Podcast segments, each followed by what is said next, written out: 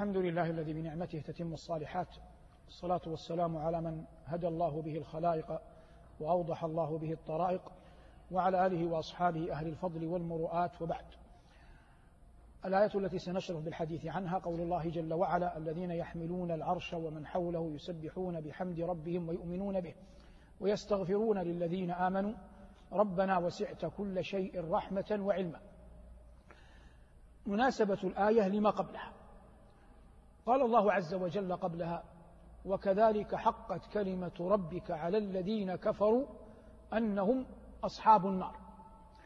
فذكر الله جل وعلا عصاة بني آدم وأعلاهم معصية وهم الكفار وأخبر أن هؤلاء حقت عليهم الكلمة أنهم أصحاب النار. بما وقع منهم من تكذيب الآيات ورد الرسل وجحودهم لألوهية ربهم. فلما ذكر الله جل وعلا من عصاه من خلقه في العالم السفلي وقال حقت كلمة ربك وهو وعيده الذي لا يتبدل المبين لمعنى قول الله جل وعلا ما يبدل القول لدي بعد أن ذكر هؤلاء في العالم السفلي وما وقع منهم ذكر أهل الملكوت العلوي وهم الملائكة المقربون. فقال جل وعلا الذين يحملون العرش ومن حوله. والعرش مر معنا أنه سقف المخلوقات وهو سرير ذو قوائم تحمله الملائكة. والله يتكلم هنا يتحدث في القرآن يتكلم في القرآن عن حملة عرشه. بعد أن ذكر الكفار من العالم السفلي ذكر العظماء الأجلاء الشرفاء من العالم العلوي. فقال الذين يحملون العرش ومن حوله فحملة العرش خلق من الملائكة أوكل الله إليهم وهو غني عنهم حمل عرشه. وقال عنهم في الحاقة ويحمل عرش ربك فوقهم يومئذ ثمانية. والمحفوظ المشهور عند أهل العلم أن أربعة منهم يقولون سبحانك اللهم وبحمدك لك الحمد على حلمك بعد علمك. وأربعة يقولون سبحانك اللهم وبحمدك لك الحمد على عفوك بعد بعد قدرتك. وقد جاء في بعض الآثار كما عند ابن أبي حاتم بسند صحيح من حديث جابر أذن لي أن أحدث عن أحد حملة العرش ما بين شحمة أذنه إلى عاتقه مسيرة سبعمائة عام. قال الله الذين يحملون العرش ثم قال ومن حوله أي هناك ملائكة آخرون غير حملة العرش يطوفون بماذا؟ يطوفون بالعرش. الذين يحملون العرش ومن حوله كلا الطائفتين يسبحون بحمد ربهم أي ينزهون الله عما لا يليق به. ويؤمنون به مع أن انتفاء الإيمان عن الملائكة غير وارد. لكن الله عينه نص عليه ذكره. لما؟ حتى يعرف المؤمن حتى يعرف الكفار شرف الإيمان الذي فاتهم. حتى يعرف الكفار شرف الإيمان الذي فاتهم. يسبحون بحمد ربهم ويؤمنون به. فأخبر الله جل وعلا على أن هؤلاء الملائكة متصفين على أن هؤلاء الملائكة متصفون بالإيمان دأبهم تسبيح الرحمن. ثم بين حالة أخرى. قال ويستغفرون للذين آمنوا. وهذا يدل على أن الملائكة من أنصح الخلق للمؤمنين. يدل على أن الملائكة من أنصح الخلق للمؤمنين. قال ربنا ويستغفرون للذين آمنوا. ويدل على أن من أعظم الوشائج هي وشائج وشائج الإيمان. فقد جعلت هؤلاء المؤمنين في الأرض تستغفر لهم ملائكة السماء. بل وأي ملائكة حملت حملت العرش؟ ويستغفرون للذين آمنوا. ثم بين دعاءهم. قالوا ربنا ومن تدبر القرآن كما قال مالك رحمه الله يلحظ أن أكثر أدعية الصالحين في القرآن تبدأ بربنا أو ربي. وهذا مستفيض في القرآن إن كان من دعاء الأنبياء أو كان من دعاء الملائكة. قالوا ربنا وسعت كل شيء رحمة وعلما. هذا توسل إلى الله بصفاته.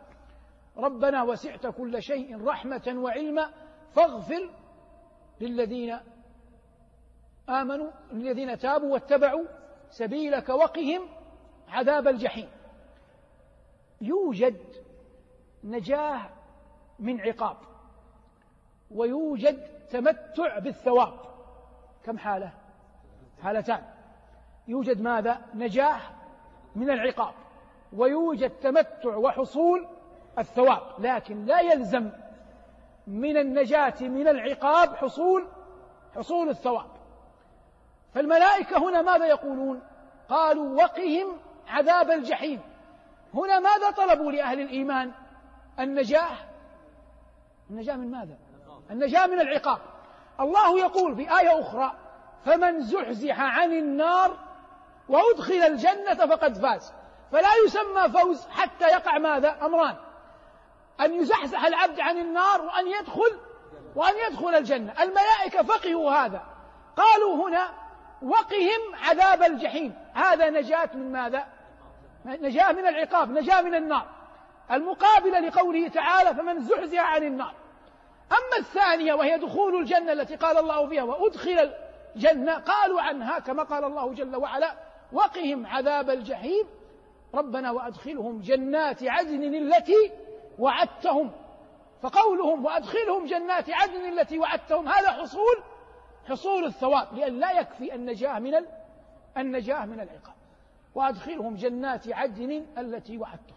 هي أصلها جنة لكن داخلها جنات. والله قال ولمن خاف مقام ربه جنتان؟ وقال ومن دونهما جنتان. عدن في المقام بمعنى خلد فيه وأقام. خلد في المكان وأقام هذا معنى عدن. جنات عدن التي وعدتهم. وقولهم أي الملائكة لربهم في دعائهم وعدتهم هذا نوع من الاسترحام. أي بما أنك قد وعدتهم فلا تخذلهم شيئا منيتهم إياه. وأين وعدنا الله الجنة؟ في اثنين في طيات كتبه وعلى ألسنة رسله. في طيات كتبه وعلى ألسنة رسله وعدنا الله الجنة. جنات عدن التي وعدتهم ومن صلح؟ معطوفة. والمعنى أدخلهم جنات جنات عدن وأدخل من صلح؟ من آبائهم وأزواجهم وذرياتهم. أي الذرية من هم؟ الأبناء. وأيهما أقرب للزوج؟ أقرب للرجل. ابنه أم زوجته؟ ابنه قطعا إجماعا وهنا قدم الله من؟ الزوجة. الله يقول من صلح من آبائهم وأزواجهم وذرياتهم. إذا الترتيب هنا ترتيب سبق. ترتيب سبق. ما معنى ترتيب سبق؟ يعني ترتيب حسب الوجود. ترتيب حسن حسب الوجود. فلا يكون رجل حتى يكون أبوه. ولهذا قدم الآباء. ومن صلح من آبائهم. ولا يكون إبن حتى تكون زوجة. إذ لا سبيل إلى وجود الأبناء والبنات إلا بعد وجود الأزواج أي الزوجات. فرتبهم الله ترتيب سبق بالوجود ترتيب سبقي بالوجود. فقال جل وعلا ومن صلح من آبائهم وأزواجهم وذرياتهم إنك أنت العزيز الحكيم. هذا الترتيب أو هذا الدعاء من الملائكة لما استقر في علم الملائكة أن أي أحد تطيب نفسه أن يدخل الجنة معه أهل بيته. والله يقول والذين آمنوا واتبعتهم ذريتهم بإيمان ألحقنا بهم ذريتهم وما ألتناهم من عملهم من شيء كل امرئ بما كسب رهين. ولو أن أحدنا إذا جلس مع أهل بيته في مكان يحبه داخل الدار أو خارجها. طمع في أن يكون هؤلاء أهله معه في الجنة. هذا أول طريق لأن تدلهم على طريق الهداية. تتمنى في قلبك ترغب إلى الله أن يكون أهلك والداك زوجتك بنوك بناتك معك في الجنة. فإن وقع هذا في قلبك سيقع في قلبك أيضا كمال النصح لهم بيسر ورحمة إلى أن يكونوا معك في الجنة. قال الله ومن صلح من آبائهم وأزواجهم وذرياتهم إنك أنت العزيز الحكيم. ثم قال الله عنهم أي من دعاء الملائكة وقهم السيئات. أي جنبهم السيئات. قال أهل العلم إن المرء إذا وقي السيئات فهذا من دلائل التوفيق للصالحات.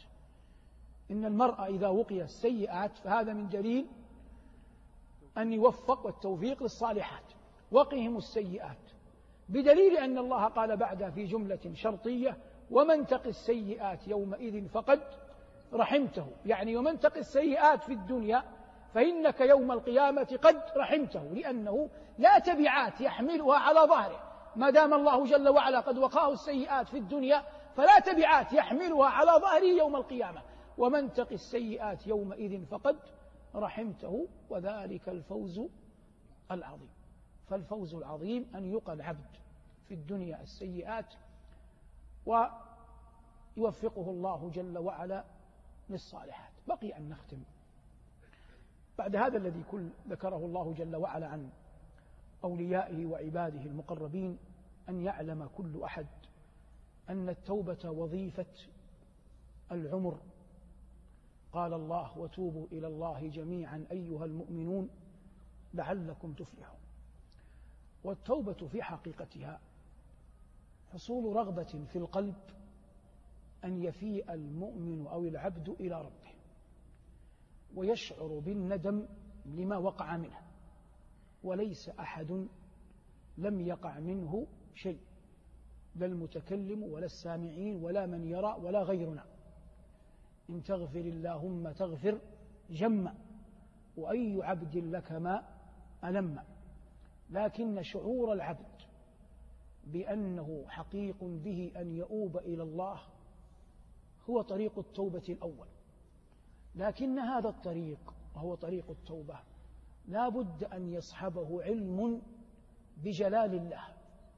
فإن العلم بجلال الله وجماله يعين العبد على أن تمضي أقدامه وخطواته في طريق التوبة ولا ينتكس ولا يرجع لعلمه عظمة من هو قادم عليه ومن هو ومن يؤوب إليه. ثم لا بد أن يصحب هذا عمل صالح يذهب به المرء ما يريد أن يتوب منه. والله يقول في آية محكمة إن الحسنات يذهبن السيئات.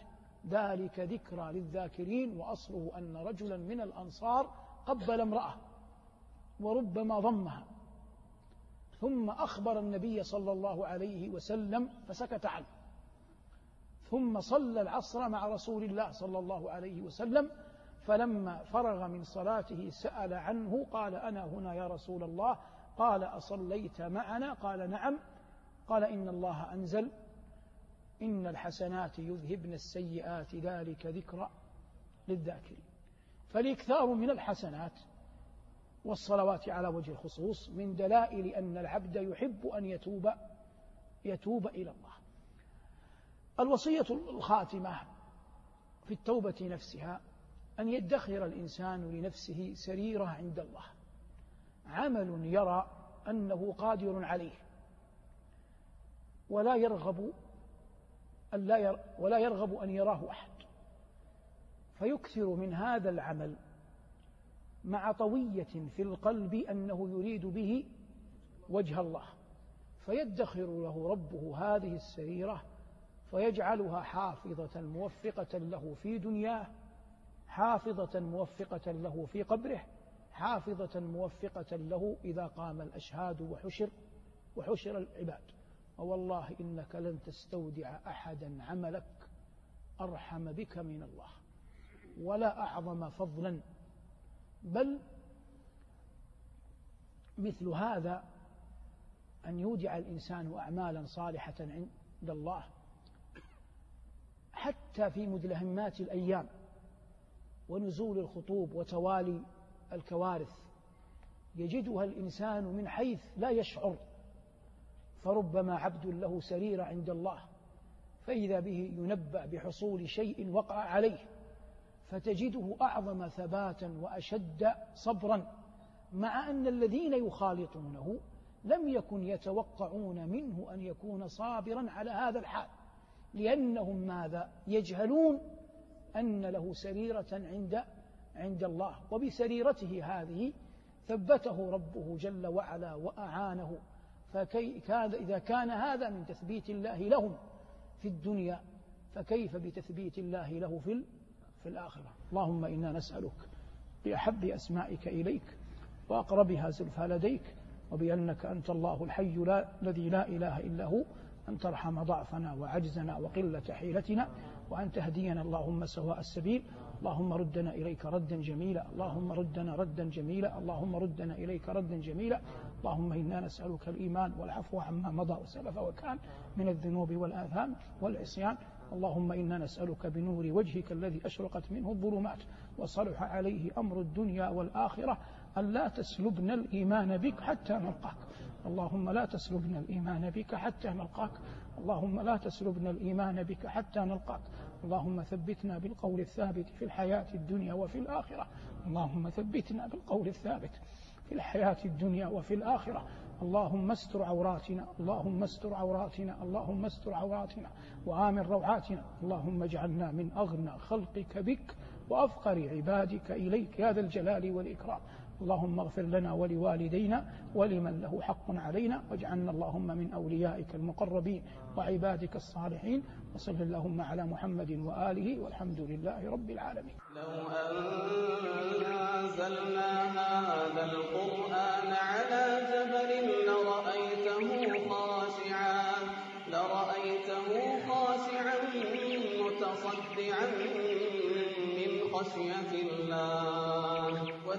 وتلك الأمثال نضربها للناس.